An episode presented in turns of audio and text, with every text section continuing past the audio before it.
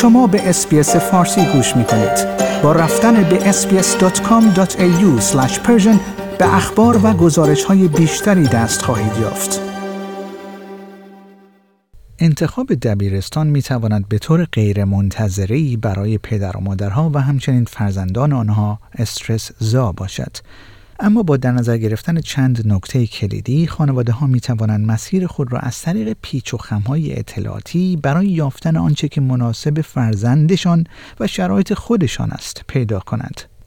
زمانی که زمان انتخاب یک مدرسه یا دبیرستان در استرالیا فرا می رسد گزینه ها ممکن است بسیار زیاد باشند.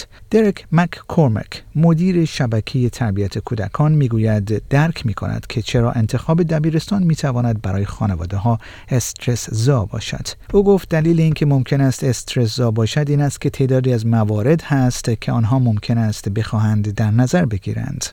The reason it can be stressful is because there's a number of things that they might want to consider. For example, how schools match their practical needs, how schools match their personal values and preferences, and how schools match their hopes around academic achievement for their child.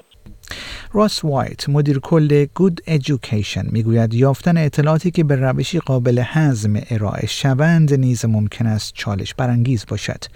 او گفت یکی از چالش ها این است که این اطلاعات معمولا به روش های مختلف در سیستم عامل های مختلف ارائه می شوند There is a huge amount of information that mums and dads can potentially find themselves wading through in order to distinguish one school from the next. And the challenge with that information, it is really dense and really complicated. So when we're talking about academic results or NAPLAN data, even enrolment numbers, that can be far more complex than the basic names suggest. And the other challenge with all that information is it's typically presented in different ways on different platforms.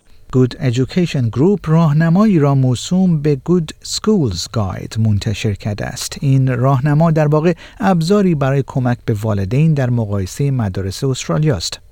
آقای وایت می‌گوید در این راهنما چهار حوزه کلیدی که پدر و مادرها در هنگام انتخاب دبیرستان به آنها فکر می کنند شناسایی شده است.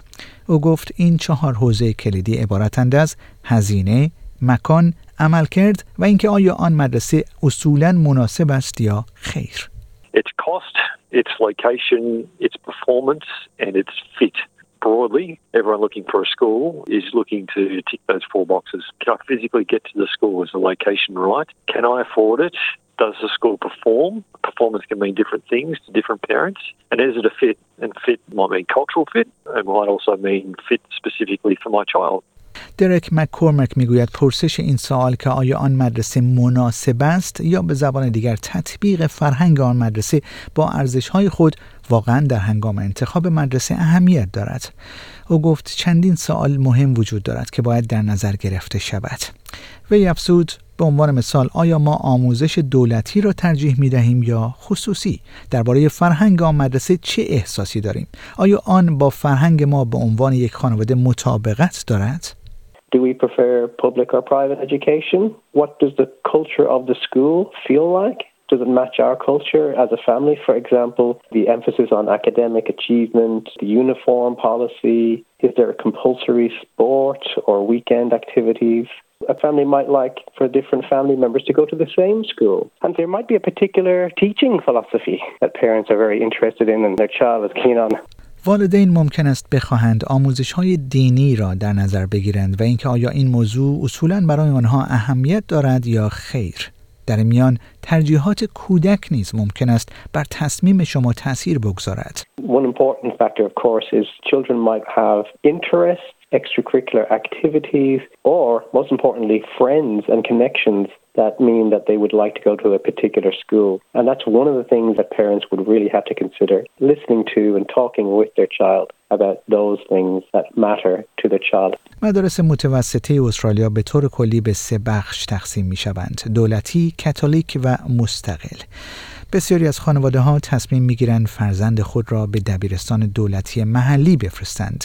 یک جستجوی آنلاین سریع مدرسه دولتی را در منطقه ثبت نام شما شناسایی می کند. آقای مکورمک می گوید این در واقع منطقه اطراف یک مدرسه را نشان می دهد. So, based on where you're living, your child might be eligible for a particular school in that zone. But if you're interested in a school outside that zone, it is worth contacting the school and finding out what's possible. برخی از ایالت ها مدارس دولتی به صورت گزینشی یا به زبان دیگر Selective Entry Government Schools یا از طریق کلاس های انتخابی در داخل یک مدرسه یا به زبان دیگر Selective Classes Within School را ارائه می دهند. این مدارس معمولا آزمون ورودی رقابتی دارند. همچنین دبیرستان های تخصصی وجود دارند که بر حوزه های مطالعاتی خاصی مانند هنرهای خلاقانه و نمایشی، زبان، علوم و ریاضیات یا ورزش تمرکز دارند. اگرچه دانش آموزان باید باز هم معیارهای ورودی خاصی را داشته باشند. هم مدارس دولتی و هم مدارس مستقل از نیازهای ویژه دانش آموزان دارای معلولیت، شرایط مرتبط با سلامتی و مشکلات یادگیری حمایت می کنند. مدارس مستقل شهریه بالاتری نسبت به مدارس کاتولیک دریافت می کنند و شهریه ها بین مدارس متفاوت است.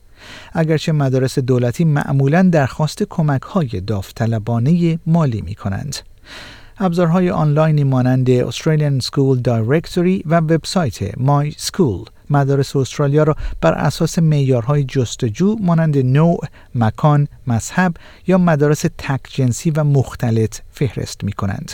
در اینجا همچنین می توانید داده های مربوط به عملکرد تحصیلی را بیابید. راس وایت می‌گوید که Good Schools Guide اطلاعات بیشتری را به زبان انگلیسی ساده ارائه می دهد.